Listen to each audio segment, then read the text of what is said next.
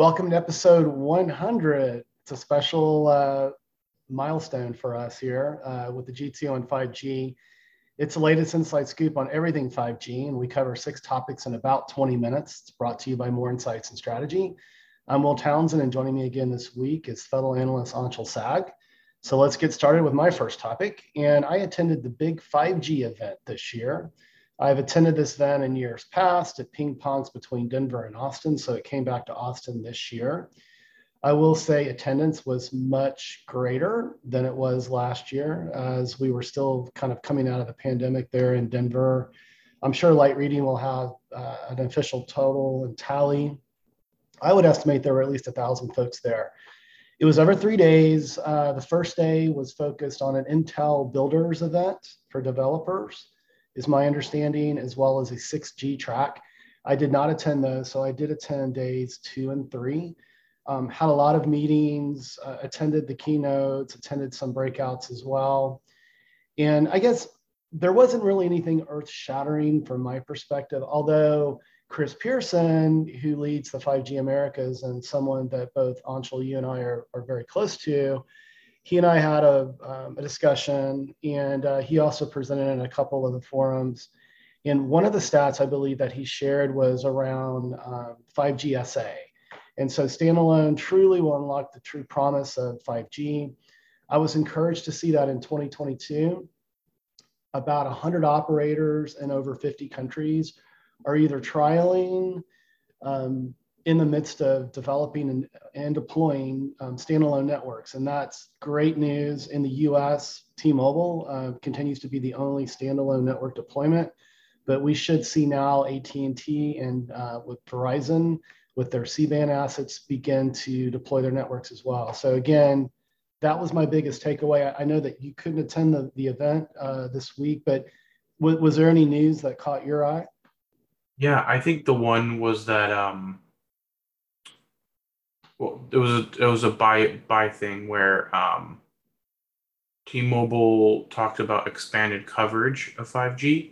Mm-hmm. Um, and also that they are um, I'm not sure if this happened at the big 5G event, but I think it happened during, um, which was that you know they're they're expanding their wholesale business and you know signing lots of contracts, uh, re-signing a lot of their existing customers. Right. Um, and that um, Dish set some of its growth plans, um, saying that um, they were, I want to say, um, trying to hit something like 40 million customers mm-hmm. and 20% of the enterprise market. Um, well, I'm not sure they'll be able to hit 40 million. Um, but they, you know, they didn't really say when that will happen. So it could happen, you know, in 10 years. Right. Um, but I, actually think that 20% of the enterprise market is probably much more um, likely right. just because I feel like a lot of what they're doing is very like enterprise focused on mm-hmm. the infrastructure side. Uh, And I say I think they're setting themselves up for success there. So we'll see what happens yeah. uh, with Dish, but um, it was a it was interesting. Um, I, I, saw some other um, big 5G event uh, announcements, but to your point, there weren't that many that were particularly newsworthy. I think a lot of it was just kind of like giving everybody's updates on where they're at and what they're thinking. Yeah, business as usual for sure. Yeah, you know, I caught some news on Dish. You know, one of the things that I've spoken about in prior podcasts is around that 1 million uh, prepaid subscribership that they acquired through the divestitures that T-Mobile had to make when the Sprint acquisition came together, as well as they're picking up an MVNO. And, you know, Boost is sort of kind of the lead there. They did have some, you know, not so great news about a week ago where they have lost a lot of those subscribers that was going to be their beachhead from my perspective to build 5G service, you know, delivery at least for consumer on top of. Um, they have this coverage target they're going to have to meet, and you know, in, during the summer time frame, or they risk a, a big fine. I think they'll probably get a reprieve on on that as well. But getting back to T-Mobile, um, I did have a chance to spend time with Neville Ray. We had a one-on-one. One of the things I was struck with is just again the continued success of their fixed wireless access business during his keynote, he did speak to the fact that they've hit a million subscribers and that they have plans to hit five to seven million within the next uh, 12 to 18 months. That's that's pretty aggressive. It's probably a you know a two year plus you know horizon from my perspective. I could be misquoting those numbers, um, but uh, but you know long and the short of it, T-Mobile's seen a lot of success, and they're seeing a lot of success in rural as well. And um, I believe one of the stats was that they're covering about a third of those subscribers are, are, are in the rural areas of the U.S. So they're definitely doing their part to bridge the digital divide. So um, yeah, it was a great two days. It was great to be back in person, and again, really enjoyed you know a lot of the meetings I had and, and the breakouts. There was one breakout, AT&T and Cisco presented together, um, talking about private 5G. Um, I shared some insights on Twitter that day. So if you're interested, go hit my my handle at Willtown Tech. But let's move to your first topic this week. And there's news out of India. It seems like they're now in a position, right, to begin to deploy 5G. Yes. Um, the best way of putting this is uh, India is finally uh, getting it together. Um, you know, India has lagged the rest of the um, the world in 5G deployments. Um, you know, China is well ahead and they're next door. Um, and then obviously the US and Europe have already deployed 5G um, with most carriers. Mm-hmm. Um, there are other places, the Middle East is already fairly well deployed, obviously not geographically, but that's still far ahead of where India is today. Um, India still hasn't even auctioned off the spectrum. Um, and this is actually very similar to the problem that they had with 4G where 4G spectrum was not made available early enough. Mm-hmm. Um, I think the case with 5G is still better than it was with 4G. Um, but I think the lack of 4G actually hampered India's economy's growth. Mm-hmm. So I also think that you know the slow deployment of 5G is, is also going to impact India because um, they're going to have they're going to lag in terms of development and deployment so that when 5G use cases do come out, networks won't be ready. Um, so the, the the thing that's planning, the thing that's going to happen is the spectrum auction is finally happening. Um, if I recall correctly, it was supposed to have happened in like 2021, right. 2020. We've talked about um, that before. Yeah. Yeah, we've talked about previous podcasts. I think it was supposed to be like mid 2021 and it slipped to late 2021. Now it's mid 2022 um, so in June. Uh, and then the first rollouts will happen sometime in October. Uh, but the expectation is that um, 5G services will be available in limited areas of 30 to 50 cities by March. So realistically, the the you know uh, actual usable deployments will probably be sometime in that time frame of March 2023 mm-hmm. um, which is almost four years after 5G launched in the US and Korea. Right. So that's still a considerable lag, in my opinion. Yeah. Um, but let's be honest, the first year of 5G with millimeter wave was not particularly uh, beneficial to anyone. Mm-hmm. Um, so I'll say that first year was a, a bit early. Yeah. Um, so let's say a three year head start. That's still pretty bad for India. Right. Um, but there there are they, you know they're going to take advantage of uh, existing uh, telecom infrastructure from Ericsson, Nokia, and Samsung, um, and there is a possibility that they could actually start to deploy Open RAN. Um, we you know it's still up in the air what what what that will look like in India, right. um, but they're saying that the first phase will have a, a thousand towers in each city, um, and that there will be four thousand towers total um, in New Delhi, um, and and you know the usual suspects of Ericsson, Nokia, and Samsung are going to be supplying the hardware. Um, but you know the, the spectrum that they're planning to deploy for 5G are 700, 800, 900, 1.8, 2.1, 2.3, 2.5, and 3.3 to 3.6, which are all very similar to the spectrum that already exists today. Right. Um, but I have a feeling that there's not going to be that much spectrum in each band available, which is probably why they have to have so many different bands available for mm-hmm. 5G spectrum. Yeah. And uh, you know those lower three bands are not necessarily going to have particularly good performance. Mhm. Um, but those will probably provide coverage, while the other bands will probably provide much more performance and and you know that mid band kind of speed. So um, that's kind of the expectation with India right now. Uh, other than that, um, Ericsson and Nokia already running uh, 5G trials with Bharti Airtel and Vodafone, uh, and Samsung is carrying a 5G trial with Reliance Jio. So Yeah. um, trials already happening, but um, it's unfortunately very slow. Yeah, you know, and I think, you know, you touched on Open RAN, and I think that's an opportunity for that market. I mean, obviously, CapEx is a challenge. And I haven't really dug into, um, you know, what, what, you know, well, I mean, the spectrum auctions haven't even occurred yet, right? So we'll have to see how that all nets out. But, you know, certainly Open RAN could provide an opportunity to, um, you know, from a, from a CapEx perspective to save a little bit there. But as I've discussed on prior podcasts, there are integration challenges with that as well. So it'll be interesting to see how it all rolls out.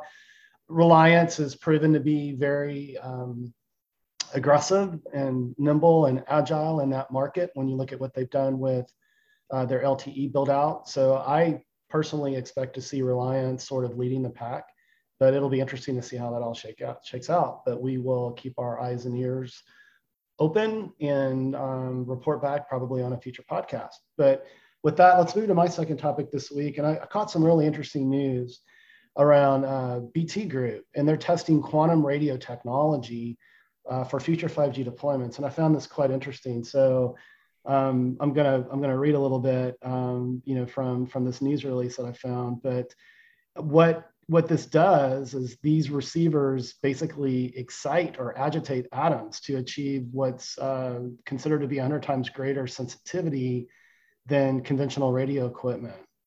And uh, so it's an atomic radio frequency, you know, type solution. And it uh, promises to not only bolster capabilities of future 5G and IoT networks, but also reduce energy consumption. So there is an OPEX benefit to it as well. Um, I think it's pretty cool. You know, we've, we've heard about quantum computing, quantum networking, and now quantum radio. So what do you think? Uh, you know, I cannot say that I am a expert in wireless radio theory. Mm-hmm. Um, but I will actually look into it more to try and understand it. Um, keyword being try. Um, but uh, in theory, I, I, can understand how that would be an interesting concept because um, if you're exciting atoms, you don't actually have to operate through air. Um, you could operate through any medium um, if you you know if you tune your frequency correctly. Mm-hmm. Um, so that could be really interesting for you know um, underwater networking, um, or it could be really interesting for um, you know transmitting radio through walls um, and other kinds of objects that are probably problematic. Um, so I think there could be some really interesting theories that could be tested, and and potentially you know we find certain bands of quantum radio, um, you know, can can pass through any concrete wall or um, can, you know, send a signal five times farther at a certain frequency. So um, I think there's a lot of potential there, um, but I definitely need to look into it more and understand what that what that could potentially mean. Maybe that's something that we use with 6G. Um, who knows? Yeah, yeah, for sure. Uh, well, your insights were were um, clearly um, and more intelligent than probably mine. And I always like to say I'm not an engineer, but I play one on TV. But it's it's definitely interesting technology. And to your point, um, it could factor into uh, 6G with terahertz and you know propagation and that sort of thing. So, but that's something that we'll dig into, and it might make for an interesting follow up on a future podcast. But let's move to your second topic. And there's news uh, from Rakuten Mobile in a 5G fixed wireless access deployment that's planned. Yeah, so Rakuten's kind of expanding its services in Japan. Um, they said that they're going to they they expect to launch fixed wireless access in Japan in December, um, and that they're just waiting for their CPE devices to arrive so they can roll that out and test it. Uh, unfortunately, it sounds like they're having some supply chain issues with those. mm-hmm. um, which doesn't really surprise me. Um, everyone's having them. Um, but they also said that their FWA will run, or their fixed wireless will run on six sub six and millimeter wave. Hmm. Um, and that they're not only trying to roll out mobile services, but also running rolling out fiber to the home. Right. Um, and using FWA for wireless to the home. So I think it's going to be very interesting. You know, they're still in an expansion mode. Um, and I think that they want to, you know, gain as many customers as they can and in many ways as possible. Yeah. Um, especially when you talk about all the things that are happening um, with Rakuten um, and you know on an innovation front. Um, but you know their 4G network is is solid now, um, but they definitely have some work to do on their build out of their 5G network, mm-hmm. um, and obviously profitability as well. Um, but you know, being a new network operator is never easy, as Dish has shown us as well. Right. Um, so I think um, you know they're they're on the right path. Um, and we'll see what that looks like down the road as as 5G use cases start to become more clear. Um, mm-hmm. but you know, it, it's good to see Rakuten is kind of taking the um, expected path, I guess, right. um, in terms of uh, adding new customers. Everyone's pretty much uh, following the expectations that you and I both have had that FWA is going to be a big opportunity for 5G, and lo and behold, it's starting to become one. Yeah, you know, and speaking, I'll mention Chris Pearson again with 5G America's little call out there. We'll need to tag them on um, on our post this week. Um, we were sort of talking about use cases, and you know, FWA is kind of bubbling up as you know one of the key sort of broader uh, use cases for 5G. Uh, this doesn't surprise me to, to hear this, you know, coming from Rakuten. I mean, it's going to be a great ARPU, um, you know, upside for them um, it, it, it, naturally fits into what they're trying to do. Um, I also like the fact they're going to focus on millimeter wave, assuming for urban deployment, sort of last mile of fiber to the point that you're making earlier, and then leveraging that midband for you know getting distance and propagation. So I think it's a smart move on their part, and we'll keep our eyes and ears open on that one as well. But let's move to my third and final topic this week, and I've been talking about this on prior podcasts, the Ericsson Cradlepoint combination and officially, news came out this week that um, in June, a new business group is going to be launched. It's going to discreetly focus on private 5G. It's going to be a new business unit. It appears that they're going to go direct to enterprise. And so the question that came to my mind is can they fully compete with a more established Nokia enterprise that's been doing this for quite some time? I think they can. Cradlepoint has enjoyed a great install base within uh, enterprise accounts. They fuel a lot of the connectivity uh, in Starbucks, and, and, and, we've talked about this in the past. So you're probably not aware, um, but at retail, they're quite present.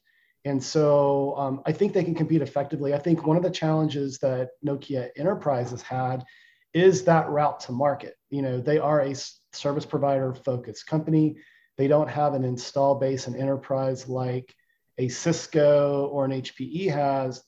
Those two latter companies are also going after the private 5G opportunity as well.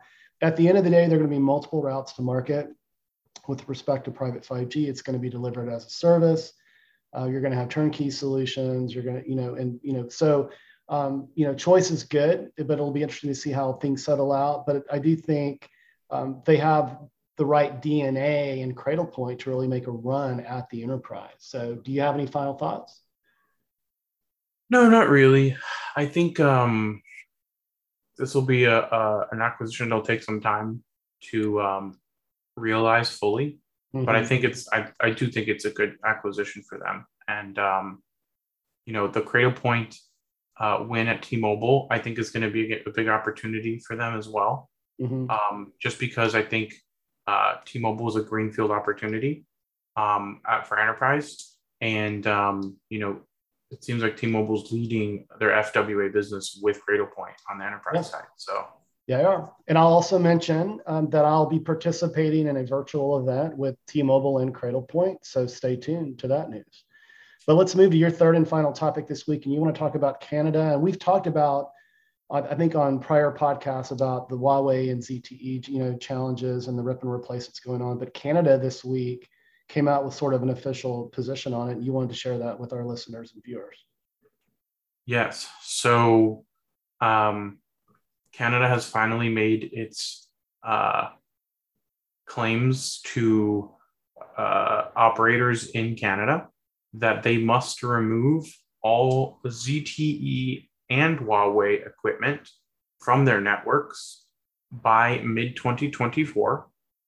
Um, and I have a feeling that uh, the reason why this situation took longer uh, than maybe it should have is because Canada had its, um, you know, had Huawei's one of Huawei's executives in prison for a couple years. Oh, that's um, right. It was actually uh, the founder, uh, founder's daughter, right? Yes. So uh, I have a feeling that uh, you know this is a result of that being resolved. Um, she was held in Canada until late last year. Mm-hmm. So um, I think they were trying to figure out the diplomatic situation because I believe China was also holding some Canadians as a uh, tit for tat, uh, an eye for an eye, if you will. Mm-hmm. And um, it seems like they finally announced what they were planning to do all along, um, saying that they want Huawei and ZTE equipment out by June 28th, 2024, mm-hmm. um, and that they will be able to um, stop. They also have to stop purchasing any 4G or 5G products by September of this year, um, and that fixed wireline uh, restrictions are also coming. So this is just for 5G networks right. for now. Right. Um, but yeah, this is this is kind of expected. Um, maybe a little bit later than anyone um, had planned, but this also bought some Canadian operators more time uh, to do their upgrades. Right. Uh, and you know they probably were planning on upgrading their hardware anyways, um, because if they had any 5G or 4G equipment, that was probably due for upgrade as it was already. So yeah, hopefully, you know, they've had time to make this decision uh, and execute upon it. But um, yeah, it's just kind of I think this kind of finally closes the door on uh, Huawei and ZTE infrastructure in the West. It does, and I wonder if this also leads and bleeds into uh, the enterprise as well, and not private 5G for enterprise, but enterprise networking, router, switches, and that sort of thing, because that is also a business that Huawei is in. And it's last time I checked, it was a 12 to 14 billion dollar business for them. So there could be a ripple effect. I mean, you know, with 5G, you know, infrastructure to start, but it could lead to that. It'll be interesting to see how things sort of wind out. But um, my friend, another great podcast. It was our hundredth episode.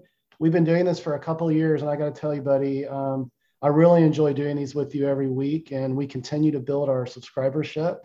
And it's just a blast. And I'm looking forward to the next hundred with you as well. Likewise, it's been fun, and I, I hope we uh, aren't boring you guys to death. Um, uh, I'll, I'll, take us home. Uh, we hope our viewers and listeners found this week's topics interesting. If anyone out there would like to provide insights for a specific 5G topic for a future podcast, please reach out to us on social media Will is at Willtown Tech, and I'm at Anshel Sag. We hope you have a great weekend, and please tune in again next week.